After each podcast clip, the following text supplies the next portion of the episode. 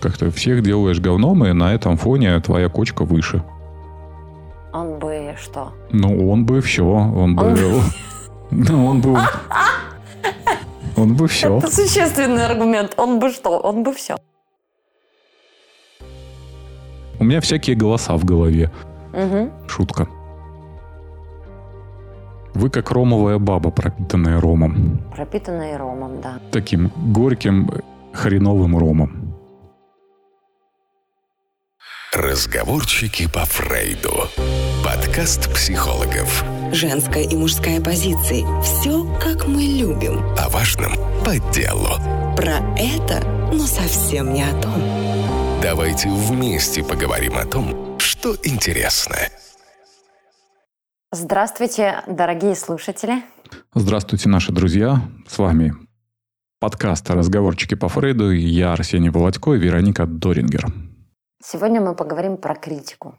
Про критику, про самооценку. Критика чистого разума Канта у нас сегодня. Критика чистого разума Арсения Волочкова, Вероники Творина. Будем критиковать вас и заниматься самокритикой. Давай, покритикуем. Так, не ставите нам звездочек, пишите нам мало комментариев, не предлагайте нам тем для... Не подписывайтесь на Telegram-канал. Не подписывайтесь на Telegram-канал. Не приходите к нам в Клуб Хаус. Не делайте репостов в сторис. Не делают. Да. Так что, ай-яй-яй, какие вы плохие. Вот теперь живите с этим. Да. А теперь давай и себя чуть-чуть покритикуем. Вообще других, видишь, легче критиковать, чем себя, скажи. Ну, мы же такие замечательные, как себя покритиковать, я не знаю. Мы подкаст записываем, каждую неделю выходит. Что еще? На комментарии отвечаем. На комментарии отвечаем. Работаем, занимаемся какой-то бытовой активностью, выделяем целый день своей жизни для того, чтобы раз в неделю выйти к своим слушателям. Как тут покритиковать? Ну, серьезно. Да, вообще мы, конечно, с тобой идеальные. Стахановцы. Подкастерского труда. Скоро орден получим. Топ Яндекса подкастов, да? Да. Такое у тебя было пожелание. Да, ну, такое вот. У меня было пожелание. Я очень надеюсь, что оно к концу года осуществится. А ты на какую грудь повесишь орден? На левую либо на правую? На лоб. А во лбу звезда горит. Да. А вот видишь, как нам легко было людей критиковать? Знаешь, почему так получается? А себя так вот мы такие молодцы, а другие такие... Это профессиональная деформация, конечно, знаю. Почему? Ну, потому что представь себе практикующего терапевта, который постоянно себя критикует. Он бы что? Ну, он бы все. Он бы все. Это существенный аргумент. Он бы что? Он бы все. Он бы выгорел, эмоционально выгорел, и пришлось бы его лечить от каких-нибудь депрессий. Обычно кто критикует? Критикуют люди, чье переживание собственной значимости и важности находится под угрозой. Вот. Если нас с тобой там не лайкают, не постят, наше ощущение с тобой значимости того, что мы делаем, важности того, что мы делаем, оно может находиться под угрозой. И тогда способ справиться с этим переживанием – это начать критиковать людей. Так часто же и происходит. Приходят люди на страничку кому-то и давай критикой поливать. Прежде чем реагировать на критику, хорошо бы понимать, что человек критикует, потому что что-то там у него расшатывается. Ощущение собственного авторитета. Да, другой человек еще может критиковать, потому что ему что-то не нравится, потому что он хочет что-то поменять. Цель, она такая всегда, неочевидная. Угу. А вы, вот слушатели наши, как больше других критикуете, либо себя критикуете? Угу. Ну да. Если зайти в Instagram чужой, вы находите, что покритиковать у других, либо вы больше находите, что покритиковать у себя? Такой мини-тест. Угу. Да, и вот эта вот критика других людей, это некоторая демонстрация, направленная на признание своего там ума, красоты, силы.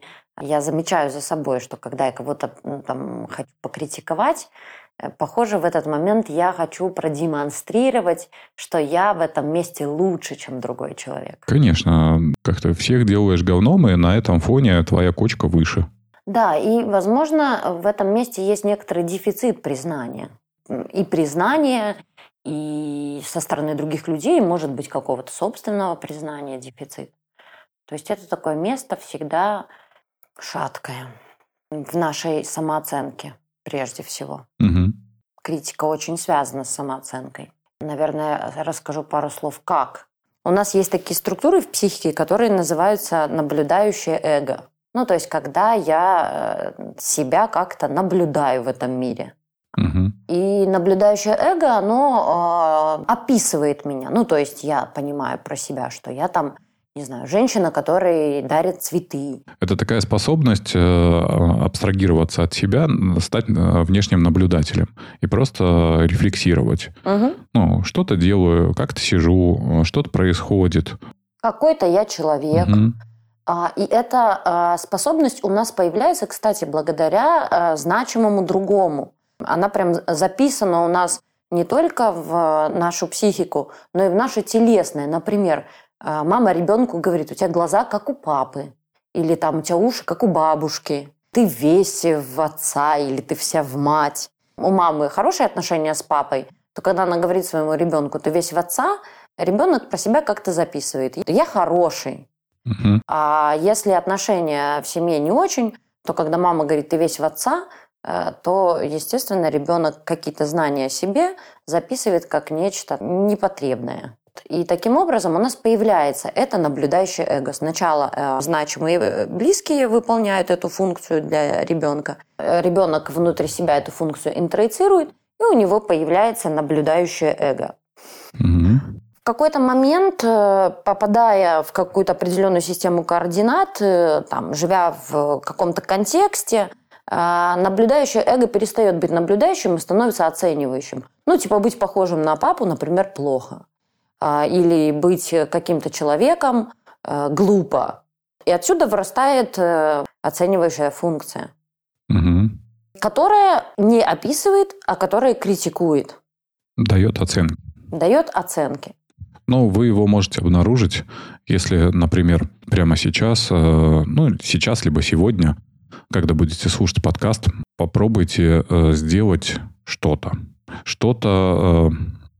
в присутствии других людей, что-то новое. Не знаю, встать на стульчик, стихи прочитать, подойти к девушке, познакомиться, попросить незнакомца какой-то услуги. И как только вы начнете планировать вот это действие, сразу же здесь начнется диалог. Угу. Диалог, вы сможете услышать некие фразы и некоторые слова. И по тону этого диалога, по тому, что говорит этот внутренний голос, вы услышите это оценивающее эго. Да. Вместо того, чтобы описывать себя, я человек, который, например, нуждается в близости, и поэтому я пойду знакомиться с девушкой. Или я человек, который нуждается в помощи, и поэтому я пойду ее просить. Мы начинаем думать, как люди посмотрят на меня. Они подумают, что я там, не знаю, какой-то дебил, ничтожество, не справляюсь со своей жизнью и, в общем... Если взять весь этот диалог, все эти фразы выписать, угу. прям на листик, посидеть немножко так, пофантазировать, представить разные ситуации и начать выписывать те фразы, которые приходят вам в голову. Угу.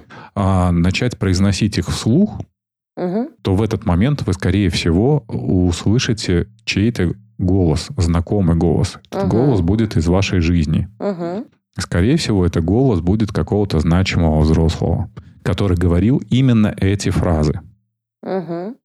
Какими-то определенными, чьими-то глазами угу. мы на себя смотрим. И в чьей-то системе координат мы живем. Угу. Если в нашей семье было правильно быть каким-то, глаза эти будут отражать положительную оценку. Угу. А если в этой системе координат плохо было быть, не знаю, красивой, а не умной, то эта оценка будет негативная. Угу. Так интересно, мы с моей клиенткой разговаривали о том, что она переехала жить в Германию, и пока она жила в Беларуси, она, знаешь, не относится к женщинам такого, ну, внешности такой яркой, например, да, угу. броской, там, может, харизматичной. Она симпатичная очень женщина, привлекательная. Но вряд ли можно ее отнести к таким, знаешь, там, типа, телочкам. Mm-hmm. И когда она жила в Беларуси, она все время чувствовала себя, ну, недостаточно красивой. И она говорит, я понимаю, что когда я переехала жить в Германию... На фоне немок она стала прекрасной. Да, и в этой системе... Простите меня, немки, если вы нас слушаете. Точнее, нет. Просто в системе координат, где она сейчас живет, ценность другая. Ценность не внешней атрибутики, а интеллектуальной. Насколько ты интересный человек? Насколько ты хороший специалист. И мы, кстати, с ней обсуждали, что она говорит, я залезла посмотреть топ-блогеров в Германии. Она говорит, у нас блогеры там, с миллионными подписками – это футболисты. Топ российских блогеров – Настя Ивлеева и многие после нее. А топ немецких блогеров – это там футболисты и вообще таких женщин с яркой внешностью, с яркой жизнью. Их нет. Оценивающее эго очень сильно зависит от контекста, в котором ты живешь, от системы координат. Угу. И жаль, что для того, чтобы почувствовать себя комфортно, угу, нужно уехать в другую страну с другой системой координат. Ну, как будто невозможно. То есть вот этот критик, да, вот это какие-то глаза, вся эта среда. Слушай, ну мы живем в среде, и среда может исповедовать какие-то ценности, которые тоже будут являться оценкой. Ну, что поделать? Ну, живем мы так. Вся страна не может переехать, все не могут перестроиться. Для кого-то Настя Ивлеева является каким-то авторитетом или кумиром. Я ее не смотрю. Для меня это баба-гопник. Угу. Извините, но так. Да, окей, но смотри, ты сейчас не страдаешь от этой истории, что ты не вписываешься в контекст этой культуры. Вот эта вот оценивающая часть на тебя не действует. Она для тебя не токсична. А для кого-то может быть токсична. Не, ну смотри, для Инстаграма, для социальных сетей делаю фотосессии. Выглядит цивильненько, что рука мастера, а не на Nokia 3310 снят. Угу. Да, но если бы ты жил в Германии, тебе бы это не понадобилось. Не знаю. Скорее всего, я бы продолжил это делать. Но так как я вот выходец из нашей культуры. Как-то можно вывести девушку из деревни, но деревню из девушки не вывезешь. Так и меня, знаешь. Мою культуру попробуй вытравить. Да, но ты все равно от этих оценок не страдаешь, Арсений, потому что твои параметры, ну, соответствуют мужчине красивому, статному, привлекательному. Мне кажется, нормально самоирония. Я могу спокойно над собой иронизировать. Потому что у тебя есть описывающее эго, а не только оценивающая. Ну, когда ты понимаешь, ну да, я вот такой тут, вот тут косячный, вот тут не идеальный. Ты описываешь себя, но не оцениваешь. Поэтому ты можешь над собой иронизировать. Потому что у тебя в этом месте не болит все-таки. Если бы у тебя в этом месте очень болело бы, ты бы не смог себя... Ну, когда мне надо подойти к какому-то незнакомому человеку, и что-то попросить, у меня все равно включается этот диалог, что я буду говорить, как я буду выглядеть, что он подумает. Единственное, что я понимаю, что это просто, ну, какой-то диалог, мало ли что там у меня в голове. У меня всякие голоса в голове. Угу. Шутка. Ты пациент. Да, да. Психиатры, сидите на месте, все нормально. Да, у нас для Арсения есть VIP-палата в РНПЦ психического здоровья. Я по дружбе его туда... К Наполеону. К Наполеону, угу. Да. Понимаю, что, ну, голос и голос. Задача-то конкретная, и все, что я там фантазирую себе, к реальности не имеет никакого отношения. Единственное, что я частенько замечаю, что когда я начинаю говорить, видимо, я как-то так говорю, тихо, либо... ну, как-то не уверена, что иногда, ну, меня переспрашивают. То есть, меня не понимают с первого раза. Угу. Ну, потому что вот, видимо, я преодолеваю этот барьер, и пока я его преодолеваю, внутренне мой голос звучит как-то слишком тихо. Угу. Поэтому частенько люди меня переспрашивают. Что вы там спросили? Что вы хотели? Там, я не поняла, не понял. Когда ты говоришь, я преодолеваю барьер, это говорит о том, что у тебя есть и другой процесс. Ну, какой-то поддерживающий тебя процесс, а не критикующий. И ты на это опираешься. Типа, давай, Арсений, ничего страшного, справимся, если что. Ну, не жизнь на кону стоит, мы не корову проигрываем сейчас. Вопрос просто там спросить или вопрос обратиться. Ничего страшного не произойдет. Вот, у тебя есть голос, который говорит, ничего страшного не произойдет. Даже если тебя отвергнут, это переживешь. Угу. То есть ты обращаешься к какому-то голосу, который у тебя внутри тоже есть. Угу. Вот как раз-таки вот это наблюдающее, когда ты подойдешь, тебя могут отшить, но ты при этом классный парень, такой-то, такой-то, сякой-то. Ну, то есть, понимаешь, у тебя есть вот эта вот часть, которая является опорой. Но у большинства людей, не знаю, ты же наверняка сталкиваешься с этим в своей работе, голос критикующий очень вот это оценивающий эго. Слишком сильный, слишком громкий. Да, внутренних опор очень мало. Как-то кругом критика, которая выбивает ножки из-под стула, на котором я сижу, и получается, сидеть приходится там на одной ножке, да, балансируя как-то. Угу. А оценивающее, ну, такое вот эго, оно всегда провоцирует в нас ранимость, некоторую беззащитность, хрупкость. Вот. И тогда мы, правда, как будто такие очень оголенные и очень уязвимые. И мы таким образом подбираемся к теме самооценки. Да, мы таким образом подбираемся к теме самооценки, но, правда, у меня есть рекомендация. Если мы будем уходить от этого конструкта, описывающего, оценивающего эго, то, конечно, оно будет. Мы все равно будем оценивать себя в критериях хорошо, плохо, правильно, неправильно. О, вот, давай я еще тоже слушателям скажу, потому что я слышал иногда такие штуки, типа, как перестать оценивать? Как будто можно прийти к какому-то дзену, угу, не связанному с оценкой. Забудьте вообще эту историю. Ну, наш мозг устроен таким образом, чтобы все время сравнивать. Мы так воспринимаем окружающую действительность. Ну, нам для того, чтобы расстояние определить, нам надо понять, вот это ближе, это дальше. И так мы поймем примерное расстояние. Угу. Для того, чтобы понять размеры, нам это меньше, это больше. То есть мы все время сравниваем. Это основная функция восприятия. Да, это особенности когнитивных процессов. Да. Поэтому этот же процесс будет действовать и в отношении людей. Ну, невозможно. Ну как? Вот я, например, частенько там представляюсь, я самый большой психолог в Минске. Тем самым я, во-первых, фиксирую некий факт. 1,94 м. Раз. Во-вторых, нужно как-то выделиться. Угу. Ну, чтобы запомнились. Ну, потому что психологов много. Как-то надо этого человека запомнить. Ну, пускай вот я запомню, потому что он высокий. А в-третьих, это такая провокация. А что это он имеет в виду, когда говорит «самый высокий»? Не самый высокий, самый большой. Что это он имеет в виду? Он самый крутой, вот это начинает, ну, какой-то мыслительный процесс. А моя-то задача как-то представиться, и чтобы меня немножко выделили и запомнили. Все? Ну, то есть, работает. Да, так мы, правда, познаем мир. Мы познаем мир через называние предметов и через сравнение, да. Слушай, ну... Худой, толстый, маленький, большой, длинный, короткий. Угу. Да, верно. И поэтому убрать оценивающую часть невозможно. Мы правда оцениваем и правда сравниваем. И наша задача не стоит перестать сравнивать или там, как-то себя критиковать, убрать этого внутреннего критика. Наша задача стоит в том, чтобы развивать наблюдающее вот это эго, описывающее себя. И описывающее себя более полно, не поверхностно, формально. Я хороший, плохой, я правильно живу, неправильно, я умный, глупый. Это очень упрощенно. Да, очень упрощенно. А как раз-таки развивать 3D-картинку о себе. Делать это можно двумя путями. Задавать себе вопрос, упражнение, что я вижу, слышу, чувствую.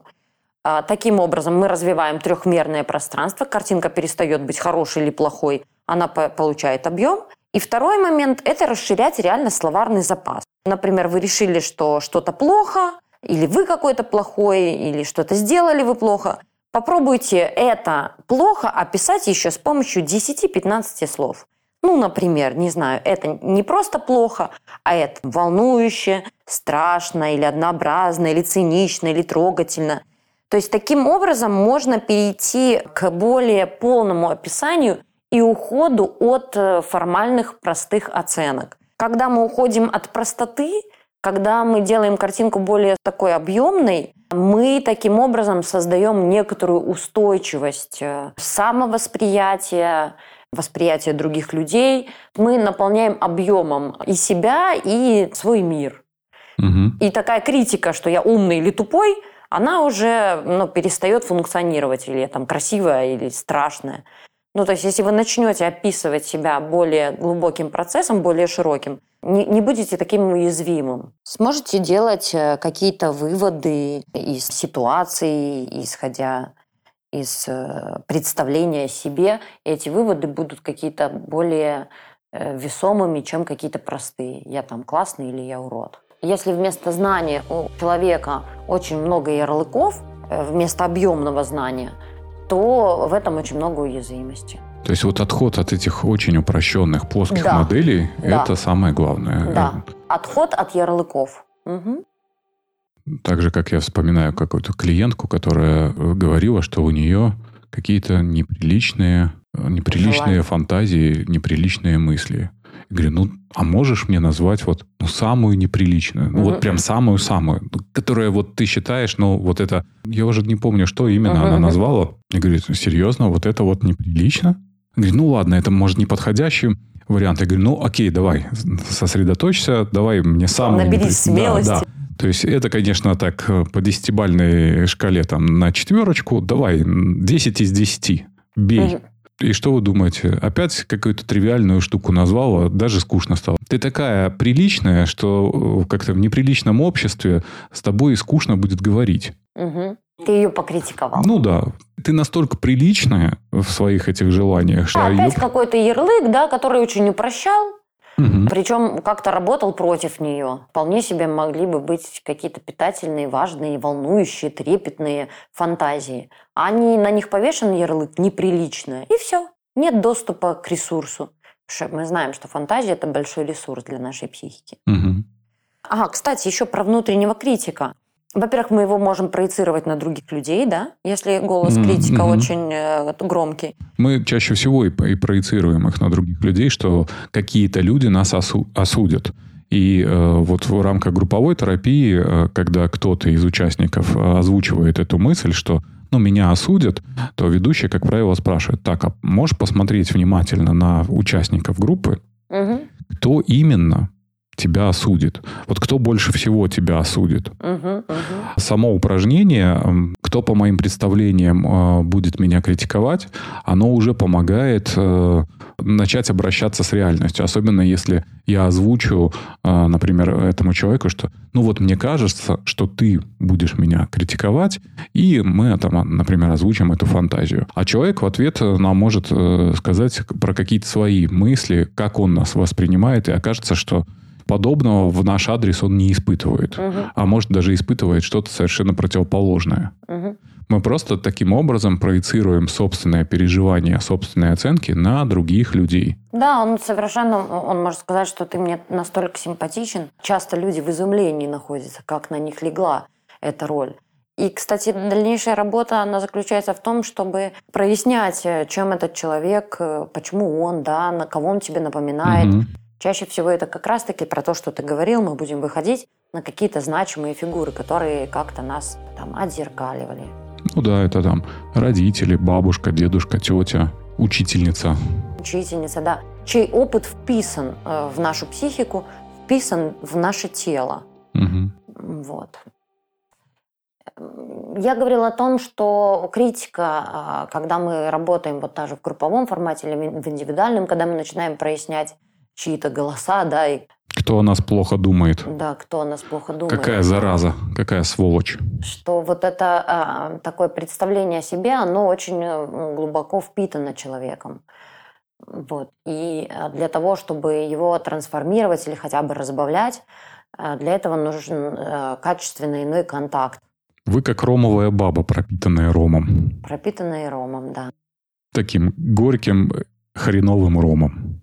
Знаешь, говорят, что прежде чем человека покритиковать, нужно 300 раз сказать ему, какой он молодец, и как он хорошо что-то делает или справляется с чем-то.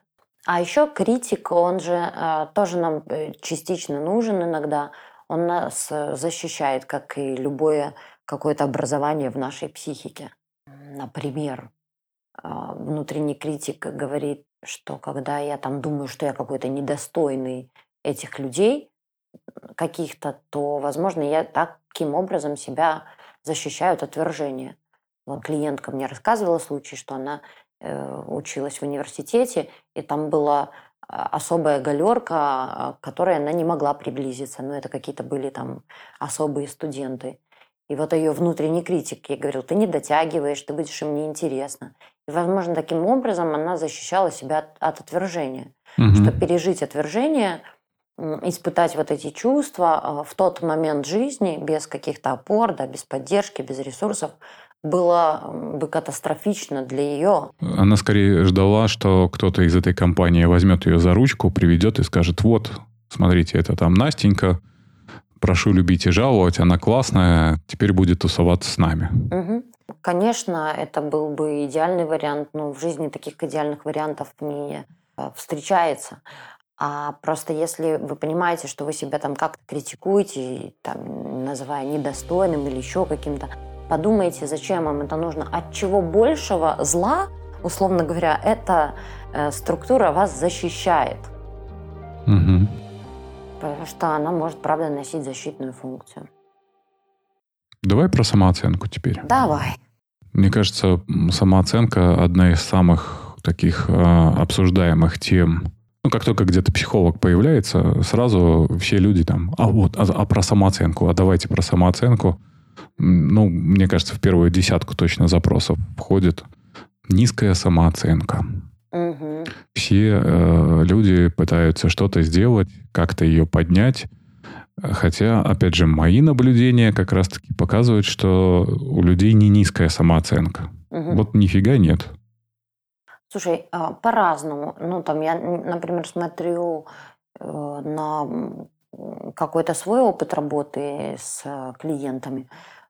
Я замечаю низкую самооценку, но она выражается, например, там, страх что-то поменять в своей жизни, страх, не знаю, переехать в другой город, начать что-то, уйти с какой-то работы. И чаще всего такая низкая самооценка, она связана с травматическим опытом. Ну, я не знаю, ты поделись своим представлением, почему не низкая, а я... Потому что большинство людей, ну, мне кажется, как раз-таки довольно высокого мнения о себе. Угу. Я не скажу, что все, но большинство людей, ну, как-то... И про свои способности, ну, как-то у них много каких-то и завышенных ожиданий, и амбиций, и про интеллектуальные способности. Да что ни возьми, ну, как-то все, мне кажется, высокого мнения о себе, нет? То есть переоценка себя нет? Скорее, она не всегда адекватна. Ну, она не всегда адекватна неким реалиям. Там, я могу все. Мы говорили это в прошлом подкасте, во многих подкастах. Всемогущество. Стоит мне только захотеть, и я могу в космос полететь. Чего? Как-то человек решил, что он в космос может полететь. Все дело только в его каких-то желаниях. И стоит ему только начать прилагать усилия, у него все должно получиться. Знаешь, мне кажется, эти два процесса как-то живут параллельно. Две стороны одной медали. Да, ну, конечно. Что вот такие, как раз такие... перегибы в сторону там, я все могу, я должен был бы жить какой-то другой жизнью, работать на другой работе, у меня должен был бы быть другой партнер. Да, вроде это такая переоценка себя, и тогда человек приходит с запросом, что мне в себе изменить, чтобы стать каким-то идеальным образом себя. Да. Частенько же вот именно с таким запросом приходят. У меня есть некий образ меня, но моя реальная жизнь как-то это не подтверждает. И тогда помогите мне достичь того идеального образа. Что мне в себе нужно убрать? Да. Что мне в себе нужно прокачать? Для того, чтобы... Что мне в себе нужно изменить? Конечно, это же самый частый запрос, что мне в себе нужно изменить. Даже родители приходят к психологам и говорят: измените нашего ребенка. Что в нем нужно изменить, чтобы он хорошо, например, учился? Или чтобы он там приносил какие-нибудь победы постоянные?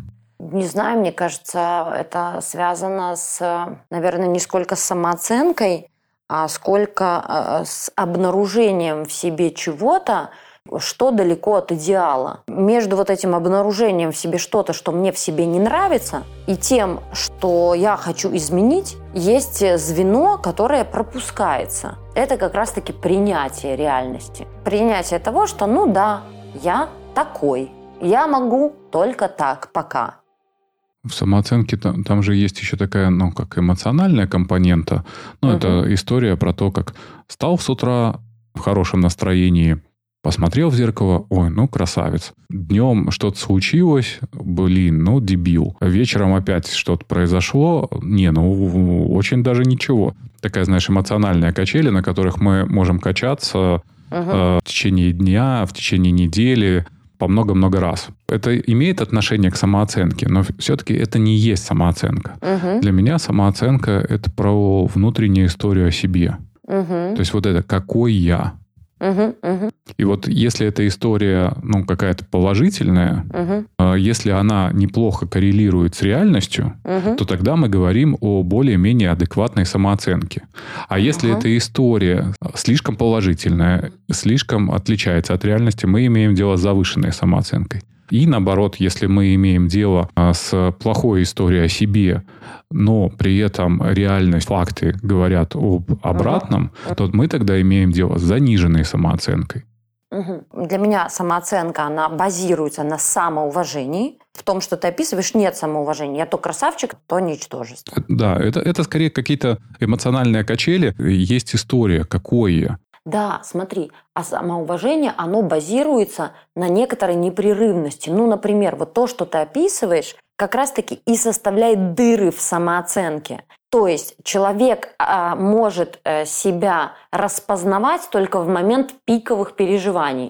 Я либо там офигенный, и я делаю что-то круто, и там моя жизнь – это только победы, либо я хуже всех, ничего у меня не получается – я вообще полный лузер.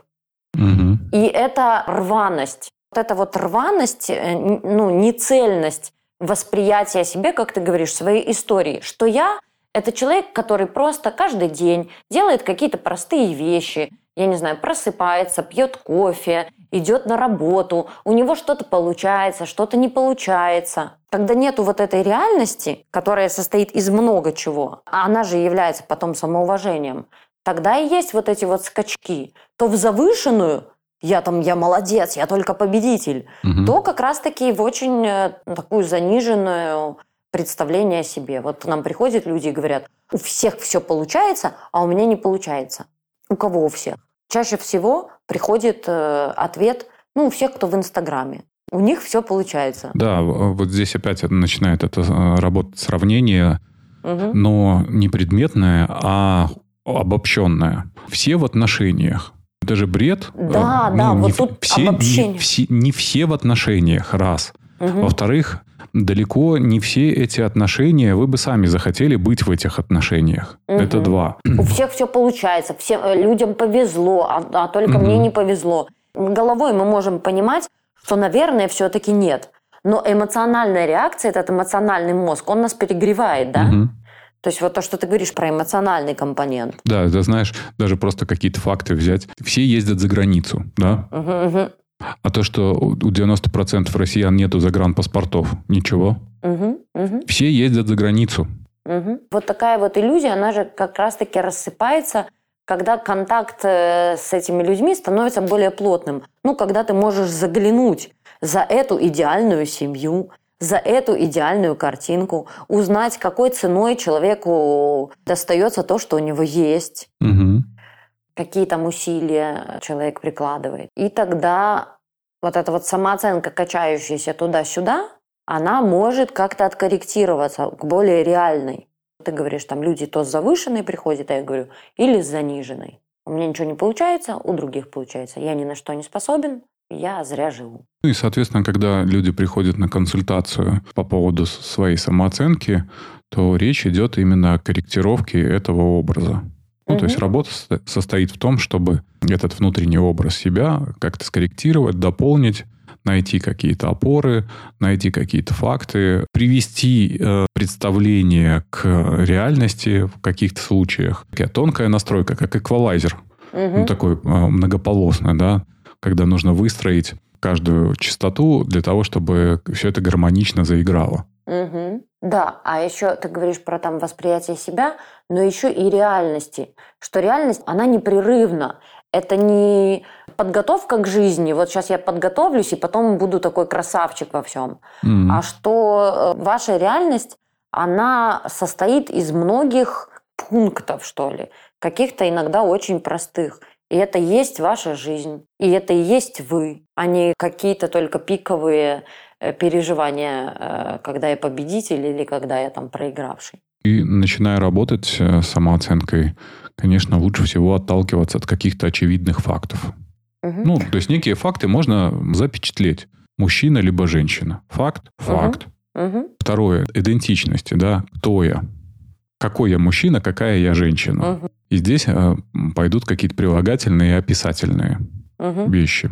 Роли какие-то социальные. Вот эти вот все штуки начинать потихоньку, как это детская игра «Пирамидка». Вот на эту палку нанизывать, для того, чтобы по итогу получить, ну, какой-то более-менее внятный образ, который я могу описать, который я могу предъявить, и который я могу как-то поддерживать, что-то с ним делать, как-то работать над ним. То есть что-то вполне там поддается каким-то корректировкам. Ну, например, я толстый, я имею лишний вес. Зачем мне иметь какой-то другой вес? Ну, например, для того, чтобы быть более привлекательным сексуально. Ну, хочется чувствовать себя привлекательнее. Да. Окей, ну тогда... Потому что когда, например, ты чувствуешь себя привлекательным, ты чувствуешь себя более уверенным. Да, да, да. Окей, тогда начинаем постепенно работать над этим и совершенствоваться. Не ставя каких-то себе там заоблачных целей, привести себя в форму там men's physique, что это довольно сложно, что это вообще профессиональный спорт, и не надо вам туда. То есть ты сейчас говоришь, что наша самооценка зависит от того, насколько хорошо мы тестируем реальность о себе и о мире, и насколько хорошо мы можем совершать те или иные действия. Ну, потому что самооценка в отрыве от каких-то действий, она невозможна. Угу. Все-таки мы что-то делаем и присваиваем себе там либо удовольствие, либо какие-то результаты. Действия как-то подпитывают, делают наше представление о себе каким-то более реальным. Действия и деятельность, я считаю, что безотрывно связаны с самооценкой.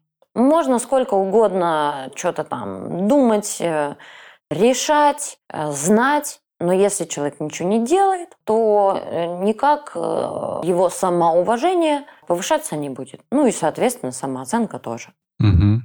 Хотя тут есть опасный момент, что когда человек что-то делает, например, там, не знаю, я пошла петь. Я хожу петь, какие-то у меня есть результаты, например, или этот процесс мне просто нравится, и тут я начинаю включать вот это вот оценивание, что я херовая певица, я не пою как Бейонсе, зачем мне это нужно? Так вот, здесь как раз неплохо было бы понять. Я хожу, занимаюсь пением, потому что мне нравится петь, либо я хочу быть певицей. Угу. Опять же, какой певицей? В караоке петь и на какой сцене петь? Угу. Это же разные задачи и совершенно разные требования. Да, если мои задачи будут неадекватны реальности, в которой я живу, способностям, которые я имею, то, конечно, моя самооценка все время будет низкой. Если я буду неадекватно ставить себе цель спеть как Бейонсе, конечно, моя самооценка будет все время страдать, потому что я не смогу петь как Бейонсе. Угу. То есть вот эта вот реалистичность некоторых там, да, задач, целей с учетом контекста определенного, что иногда человек говорит, вот, я должен был бы уже быть в какой-то другой точке своей жизни. Я говорю, слушай, чувак, ты прошел такой путь, ты, имея такую базовую комплектацию, находясь в той точке, в которой ты сейчас находишься, это пипец какое достижение. Вообще с такой базовой комплектацией люди уже там, я не знаю... На обочине гниют. На обочине гниют, да. А когда человек, ну, нереалистично оценивает ту реальность, из которой он вышел, те навыки, ту среду, которую он имеет, и думает о том, что он должен там быть где-то уже совершенно в ином мире, то вот это и подтачивает все время самооценку. То есть, если я сейчас решу стать балериной, то, конечно, моя самооценка бесконечно будет страдать. потому что я уже протеряла, хотела сказать другое слово. Я вспомнил такую историю парня. У него отец, будем называть вещи своими именами, социопат. Он сидел за убийство, он потом еще несколько раз сидел. То есть он импульсивный. Причем это было сознательное убийство. Uh-huh. В какой-то драке или там как-то ничего. Нет, он сознательно убил другого человека. Была мать алкоголичка. К 20 годам, да, у него там были проблемы с учебой. Он бросил школу, потом восстановился, закончил как-то вечернюю школу. Да, потом он поступил в институт. Отучился один курс, оказалось, что он знает намного больше. И в итоге он работает в IT-сфере. Угу. Да, у него есть определенные проблемы с эмоциональной сферой. Угу. Но то, что он смог пройти такой путь, то, что он смог зарабатывать своим интеллектом, он работает дизайнером сейчас, несмотря на весь этот социальный бэкграунд, на всю ту атмосферу, в которой он вырос, он уже там, где он есть, это уже огромное достижение. Потому что большинство людей, оказавшись на его месте, они закончат либо тоже алкоголизмом, либо тюрьмой. Да, как раз-таки я про эту непрерывность и говорю, что когда мы выдергиваем что-то одно, я должен быть каким-то очень крутым и успешным чуваком, и не берем вот эту непрерывность всей нашей жизни от и до сегодняшнего момента, тогда наша самооценка, конечно, будет страдать. Мы все время будем не Бейонсе, не Анджелина Джоли или еще кто-нибудь. Но если учитывать весь контекст, то вы, правда, можете сложить какое-то реалистичное представление о себе и присвоить себе те достижения, которые у вас на сегодняшний день есть. Здесь иногда и статистика тоже хорошая вещь. То есть средняя температура по больнице. Но тем не менее, когда мы берем статистику заработков, смотрим, в каком проценте мы находимся, то иногда оказывается, что кто-то из нас находится в этом каком-то большинстве, а кто-то находится в 5% или в 2% населения, которое зарабатывает такие деньги. И человек говорит, я мало зарабатываю или я недостаточно. Посмотри реальность. Конечно, если мы будем себя сравнивать с Биллом Гейтсом, то мы вообще муравьи. Мурашки. Да. Ага. Это прекрасно, конечно, что-то хотеть большего. Амбиции – это круто. Я очень люблю амбициозных людей.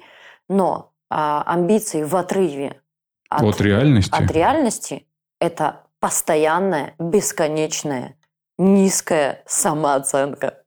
Это будет постоянно попа-боль. Попа-боль. Угу. Будете постоянно падать на попу, и попа будет постоянно болеть. Потому что отрываетесь от реальности. Слишком отрываетесь от реальности. Я могу, конечно, выйти на крышу и представить, что я могу летать. Угу. И попробовать это сделать. Но будет попа-боль. На прошлой неделе тут свою дочку немножко строила. Возвращала ее к реальности. Макала ее в реальность. И понятно, что это процесс, какой-то неприятный. Но я точно понимаю, что человека очень важно опустить на землю. То чем быстрее человек на землю опустится, тем увереннее он по этой земле пойдет к реальным каким-то своим целям, к реальным достижениям. Вот. До тех пор, пока человек летает, мир должен вокруг меня плясать, чем больше времени на это потратится, тем больше разочарований ждет по итогу. Я думаю, что поэтому люди так охотно идут на разные тренинги. Поднимем самооценку, научим зарабатывать, сделаем счастливыми и прочее. Да, потому что это тоже чуть-чуть оторвать человека от реальности. С одной стороны, конечно, это нужно вселить надежду, да. Что ты... Там же накачают. Там накачают этой энергетикой. Там скажут, ты там все, там можешь, мы тут все, как-то за тебя. Мы тут, все, мы команда, часть корабля, часть команды. Все равно же человеку выходить-то в открытое плавание реальной жизни. И тут окажется, что ненадолго хватит этой энергии. Да. И люди гораздо охотнее идут туда, чем нежели идут к психотерапевтам. Потому что, к сожалению, мы людям отражаем реальность. А реальность иногда очень какая-то, такая неприглядная. Одному клиенту говорю, слушай, так интересно, работаешь психотерапевтом, Получаешь иногда благодарности, редко отзывы. Дай бог там, чтобы 10-15% людей что-то оставило. А пишешь подкасты, и люди там десятками в неделю пишут благодарности и отзывы. А клиент уже несколько лет в терапии, и он говорит, что благодарен тебе. Но вообще-то ты меня периодически с моим говном-то сталкиваешь. И как-то за это быть благодарным сложно. Ну, сложно благодарить за то, что ты... Человека, да, сталкиваешь с реальностью. Я бы хотел от тех слушателей, которые не ходили никогда к психологам, сказать, что наша задача не стать вот этим критиком и типа, да ты говно, ты не можешь, вот эта вот провокационная терапия там, да? Нет, скорее знакомить с той реальностью, которая есть и так, с некими фактами. Помочь человеку ориентироваться в его реальности, в его реальных возможностях на сегодняшний день и ограничениях. Давай обратимся к Выготскому, Льву Семеновичу. Он вообще-то первый, кто говорил о зоне ближайшего развития. Человек все время должен в этой зоне ближайшего развития и находиться для того, чтобы по этой земле уверенно идти. То есть понимать, какие шаги я реально на сегодняшний день могу сделать для того, чтобы, возможно, приблизиться к своей какой-то хорошей цели, важной. Я сегодня реально могу что? Могу просто там открывать книжки и что-то учить, если у меня нет денег там на Кембридж. Могу. Меня приведет это в какую-то следующую точку? Абсолютно точно приведет. С этой следующей точки я буду делать следующий шаг. И вот важно определять эту зону ближайшего развития, потому что когда человек закидывается... Слишком далеко.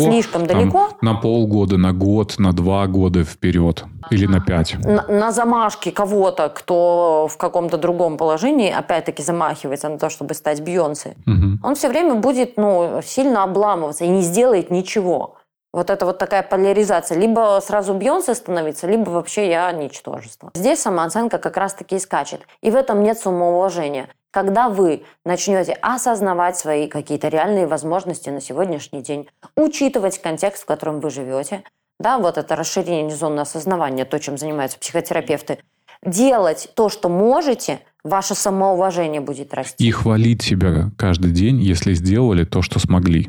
Тоже да. Вот важно, да? То есть я сегодня что-то сделал, что-то предпринял для того, чтобы создать некий фундамент завтрашнего дня. И похвалите себя. Молодец. Сегодня ты молодец. Да, потому что критиковать вы себя всегда найдете за что. Да и люди найдутся добрые, которые покритикуют. О, кстати, мы не поговорили про критику со стороны других людей. Это же тоже такая вот реальная штука. Да, есть критики, есть хейтеры. Есть вообще... В интернете так там хлебом не корми, дай только покритиковать кого-то. Недавно в Клуб Хаусе спросила, есть известный художник белорусский Владимир Цеслер, и я задала ему вопрос, что он как художник выставляет свои работы, а работа художника – это ж не только там просто что-то нарисовал, это и часть его личности, души. Я спросила, как он относится к критике. Он сказал, так интересно ответил, он сказал, что ни критика, ни похвала не являются, условно говоря, правдой. Да. А что ни то неправда, ни другое неправда. Вот как-то я делаю... Я у него спросила, строгий ли он критик по отношению к себе. Слушай, но так как он занимается творчеством, то очень часто в творчестве творчество может жить отдельно от автора. Мы можем видеть какие-то свои смыслы, наделять собственными смыслами и, наоборот, не видеть этих смыслов. И более того, автор даже мог не вкладывать туда каких-то смыслов, а мы можем это заметить и впечатлиться. Он прав, что он просто создает некие произведения, дальше они живут уже какой-то своей жизнью и либо находят отклики, либо, наоборот, находят критиков. Да, но все равно это же его произведение, знаешь, он же присваивает это, может присваивать себе и как критику, так и похвалу, потому что хвалят его. Ну, конечно, когда нам удобно, мы тоже присваиваем себе первое место в iTunes среди подкастов Беларуси. Да, я хочу сказать, что наш подкаст все равно не отделен от нас. Так же, как и творчество не отделено от него. Да, он живет все равно своей уже отдельной жизнью. Живет, но если это его будут не замечать, то ты очень на себе ощутишь это. Ты на себе ощутишь. Но его замечают, и я ты ощущаю другое. Да. Так вот, он еще классную штуку сказал, что он говорит, вообще я как художник могу сказать, что нет ничего идеального. Потому что он говорит, я могу рисовать какую-то работу и думать, вот я могу доделывать ее бесконечно.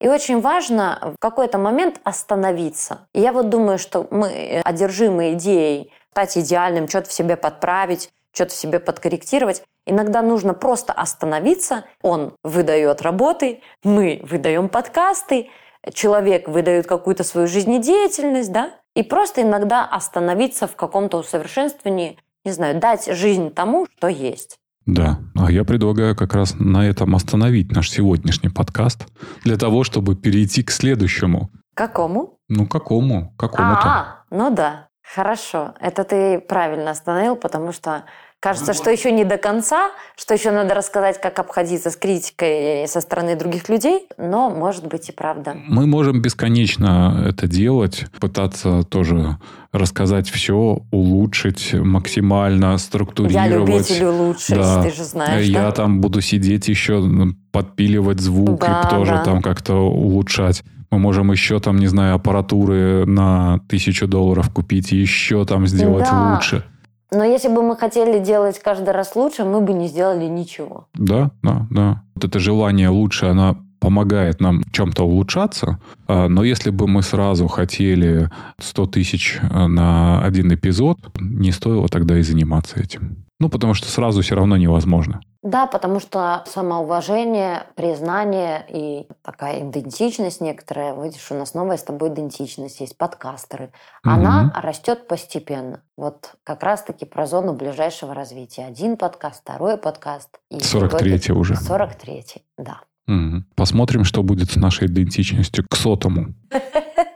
Да, это интересно. Ну что, в принципе, да, мне кажется, это хорошее место, чтобы закончить. Спасибо, что были с нами.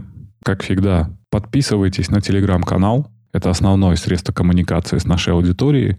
Там будут и анонсы, там, возможно, и будут голосовые чаты. Там есть возможность обсудить любой выпуск, задать вопросы и предложить темы. Также есть ссылки на наши социальные сети, Instagram, Клуб Хаус. Да, до новых встреч. Пока-пока. Пока-пока.